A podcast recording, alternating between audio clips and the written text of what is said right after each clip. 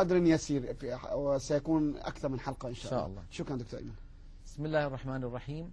تكلمنا يا إخوة في الحلقة الماضية عن أحرف الجوف وتكلمنا عن الأحرف الحلقية الستة الهمزة والهاء والعين والحاء والغين والخاء. واليوم نشرع بإذن الله تعالى في آه، بعض أحرف اللسان. اللسان هو أكثر آه، أجزاء الفم حروفا. واللسان هو جزء من الفم وهو أعظم لسان جزء فيه تخرج من يخرج منه عدد من الحروف. لكن تلك الحروف لا تخرج من اللسان وحده هي يشاركها عدد من أعضاء الفم. فرأينا قبل أن نشرع في بيان تلك الأحرف أن نتعرف على الأجزاء الرئيسة التي يتشكل منها الفم. الفم الإنساني يا إخوة يتألف من عدة أجزاء أصغر. الجزء الأول منه وهو ما يسمى بالحنك الأعلى. الحنك الأعلى أو سقف الحلق أو قبة الحنك التي هي في أعلى أفواهنا في الجزء العلوي من الفم. آه، هذه هذا الجزء وهو الحنك الأعلى. نريد أن نتعرف على أجزائه حتى إذا تكلمنا عن مخارج اللسان وقلنا أن الحرف الفلاني يخرج من كذا مع كذا تكون الأسماء واضحة بذلك. وكان الأستاذ عادل أبو شعر حفظه الله تعالى قد أعد لنا عددا من اللوحات العلمية الدقيقة التي تبين أجزاء الفم. فله منا خالص الشكر والتقدير. ونبدأ الآن باللوحة الأولى التي تبين الحنك الأعلى وأجزاءه الأساسية التي سنستعملها في بيان آه، حروف اللسان. آه، الحنك الأعلى الجزء ها هو أمامنا على الشاشة. الجزء المقدم منه نرى قد كتب عليه اللثة وهي اللحم النابت حول الأسنان. يليه وهو الجزء المتجعد الذي نراه على الشاشة يسمى مقدم الحنك. مقدم الحنك أي الجزء المتقدم منه. يليه المنطقة الوسطى وهي ما يسمى بالحنك العظمي أو الحنك الصلب كما نجده في بعض المراجع. ثم إلى الوراء نجد الحنك اللحمي أو ما يسمى بالحنك الرخوي.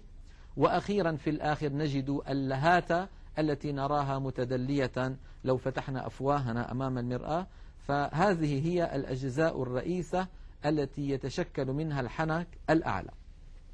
بعد ذلك ننتقل لمعرفة الأسنان التي يتشكل منها الفم الإنساني. الفم الإنساني فيه أسنان علوية. وفيه أسنان سفلية. ستة عشر سنا وضرسا في الأعلى ومثلها في الأسفل.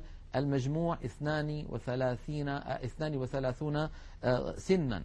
هذه الأسنان نراها أمامنا على الشاشة آه، وقد أشير إلى السنين في مقدم الفم باللون آه، الأخضر واسم هذين السنين الثنيتان اثنتان فوق واثنتان تحت.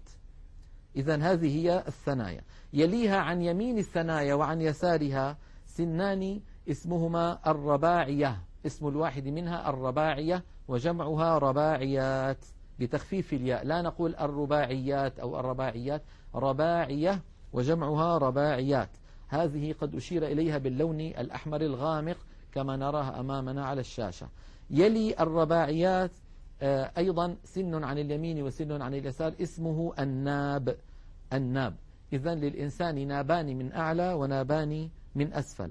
وقد لونت أمامنا باللون الأزرق الغامق. بعدها نجد آه، أول الأضراس وهو ما يسمى بالضاحك وقد لون باللون الأزرق الفاتح. أيضا ضاحكان في الأعلى وضاحكان في الأسفل عن اليمين وعن الشمال. ثم بعد ذلك تأتي ثلاثة أضراس على اليمين ومثلها على الشمال وقد لونت باللون الأصفر واسمها الطواحن. الطواحن أي التي تقوم بطحن الطعام. هذه هي الأضراس سواء العلوية منها أو السفلية. وأخيرا عندنا الضرس الأخير وهو الناجذ وقد لون باللون البرتقالي وهو ما يسميه الناس بضرس العقل. هو النواجذ كما نرى على الشاشة أربعة اثنتان فوق واثنتان تحت. هذا بالنسبة إلى الأسنان. الآن نرى أمامنا على الشاشة اللوحة الثالثة التي تمثل العضو الثالث الرئيس من أجزاء الفم وهو اللسان. اللسان وقد قسم إلى أقسام. نرى الجزء الخلفي منه وقد كتب عليه أقصى اللسان وأشير إليه بسهم. ثم بعد ذلك وسط اللسان ثم بعد ذلك نرى بعده طرف اللسان وأخيرا في آخر اللسان والجزء الأمامي منه قد كتب رأس اللسان. هذا بالنسبة للكتابة عن يمين اللوحة. أما عن يسار اللوحة فنرى قد أشير إلى ما يسمى بحافة اللسان أو الحافتين. طبعا هي عن اليمين وعن الشمال. هذه الحافة لها أقصى وهو الجزء الخلفي منها ولها أدنى وهذا سوف يفيدنا عند الكلام على حرف الضاد إن شاء الله. ثم بعد الأدنى نجد بأن الحافة تستمر هكذا إلى أن تصل إلى أن تصل إلى منتهاها وهو ما يحاذي رأس اللسان. إذا لحافة اللسان أقصى وأدنى ومنتهى. هذه هي أجزاء اللسان التي آه، يتألف منها وسنستعملها في عرض الحروف اللسانية الحديث عن مخارجها إن شاء الله. إذا آه، الآن تعرفنا كمدخل لمصطلحات سنستخدمها بعد قليل في توصيف آه، مخارج حروف اللسان إن شاء الله تعالى أو طريقة النطق في حروف اللسان. إننا أول شيء دكتور أيمن نبدأ بالتعرف على الحروف التي هي في أقصى اللسان. كيف ما هي الحروف وكيف يتم إخراجها؟ نعم. آه، بسم الله الرحمن الرحيم. منطقة أقصى اللسان يا إخوة التي رأيناها منذ قليل يخرج منها في اللغة العربية حرفان. الحرف الأول هو حرف القاف والحرف الثاني هو حرف الكاف. حرف القاف يا إخوة يخرج من أقصى منطقة من أقصى اللسان مع ما يحاذيه من الحنك اللحمي الذي رأينا صورته منذ قليل. إذا عندما يصطدم أقصى اللسان مع منطقة الحنك اللحمي أق أق قا قو قي هذه المنطقة عندما يقرع أقصى اللسان منطقة الحنك اللحمي يخرج حرف عربي هو حرف القاف. نستطيع أن نرى ذلك من خلال اللوحة لبيان منطقة التلامس في حرف القاف. هذا الذي أمامنا.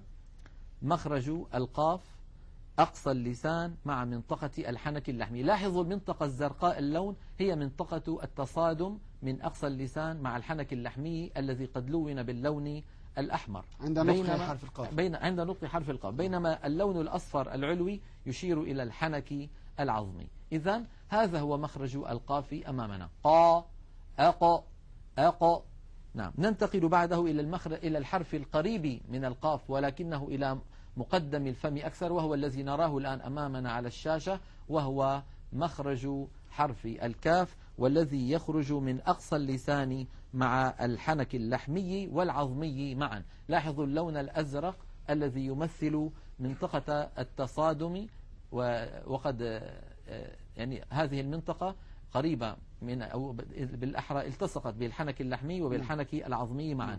أك أك كا كو كي أك هذه المنطقة هي منطقة حرف الكاف. آه، بهذا نكون قد تعرضنا للحرفين اللذين يخرج يخرجان من أقصى اللسان. إذا بعد ذلك نود أن ننتقل ولن نطيل إن شاء الله. عذرا من السادة المشاهدين أنه المدخل قد يكون شوي يعني شديد. فين الشديد يا سيدي؟ ما في شديد. الله نحن نشرح شرحا لازم يشكرونا عليه. لا شك أنا ما أرى شدة الشكر حاصل. الشكر يعني حاصل. يعني هذه الشرح الذي نشرحه نعم. هذه اللوحات التي نقدمها. يعني الله هذه آه ليس فيها شدة نعم. هذه معلومات بسيطة جدا نعم. أكرمك الله فيعني عليهم لا الصبر علينا كن معنا ولا تكن علينا لا لا نحن, محمد. نحن في المنطقة المحايدة آه.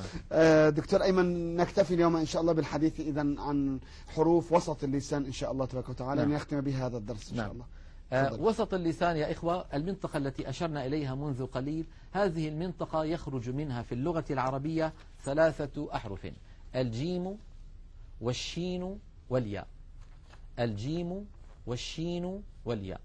آه نبدأ بحرف الجيم. الجيم أيضا يخرج كما قلنا من وسط اللسان مع ما يحاذيه من منطقة الحنك الأعلى ولكن بالتصاق تام محكم يمنع الصوت من الجريان. هكذا الجيم العربية الفصيحة. أد أد جا جا لما نقول جا يكون المخرج مقفولا تماما ثم ينفتح. جا جو جي أما ما نسمعه في كثير من العاميات المعاصرة. أج جا جو جي هذه جيم رخوة. جيم هي ولكنها ليست الجيم الفصيحة المنقولة لنا في التلاوة القرآنية.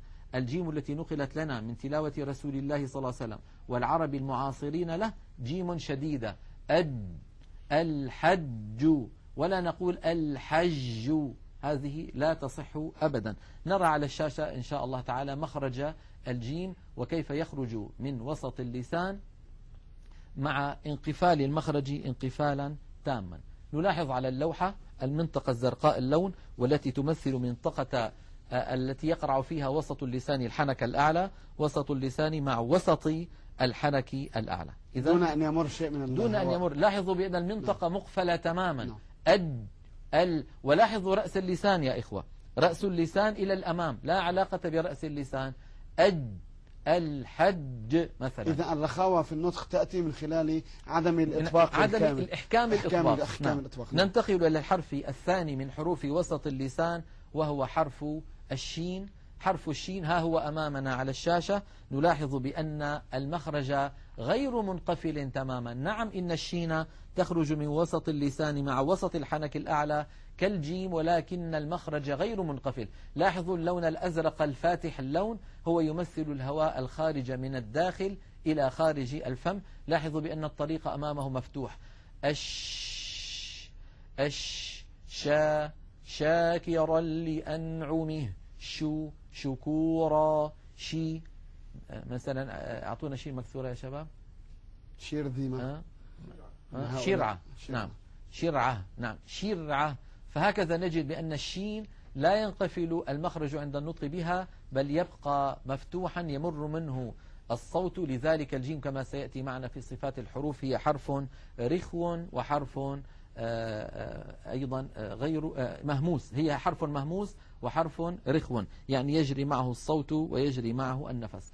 الحرف الثالث الذي نريد أن نتكلم عنه اليوم هو حرف الياء كما نراه أمامنا على الشاشة. ولاحظوا بأن الياء أيضا من وسط اللسان وأن المخرج غير منقفل وأن أقصى اللسان قد انسفل وانخفض إلى أسفل منطقة أقصى اللسان. لاحظوا أن المجرى واسع في الخلف آه، في منطقة الأقصى اللسان وأن مخرج الياء يبقى الصوت معه جار. كما لاحظوا أيضا بارك الله فيكم أن رأس اللسان لا عمل له وأنه قريب من الأسنان السفلى.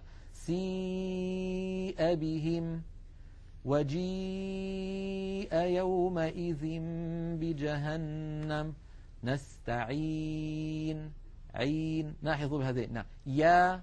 يا أيها. جربوا هكذا. يا أيها يا فهي تخرج من وسط اللسان ولكن المخرج غير منقفل. آه هذه هي الأحرف اللسانية عفوا الأحرف التي تخرج من وسط اللسان. وإن قارنا اللوحات الثلاث الماضية لوحة الجيم ولوحة الشين مع لوحة الياء لعلنا ندرك الفرق. لاحظوا هذه اللوحة الأخيرة في حلقتنا اليوم والتي جمعنا لكم فيها اللوحات الثلاث السابقة التي تمثل مخرج الجيم وهي العليا في الزاوية العليا اليمنى لاحظوا بأن المخرج قد انقفل انقفالا تاما. ولاحظوا اللوحة التي على على يسار اللوحة في الزاوية العليا كيف أن مخرج الشين منفتح وجزء والصوت يمر منه. أما الصورة السفلية فتمثل حرف الياء. لاحظوا اختلاف شكل اللسان بين الشين وبين الياء. أش أي لاحظوا بأن شكل اللسان في حرف الياء مغاير لحرف الشين مع أن كل منهما يخرج من وسط اللسان وكل منهما يجري معه الصوت ويجري معه النفس. إذا خلاصة الكلام يا إخوة منطقة أقصى اللسان يخرج منها حرفان القاف والكاف. منطقة وسط اللسان يخرج منها ثلاثة أحرف الجيم والشين والياء. هذه الثلاثة تخرج من وسط اللسان أما بقية أجزاء اللسان فبحول الله تعالى نتكلم عليها في الحلقات القادمة بإذن الله. وصلى الله على سيدنا محمد وعلى آله وصحبه وسلم. شكرا لأخي الدكتور أيمن.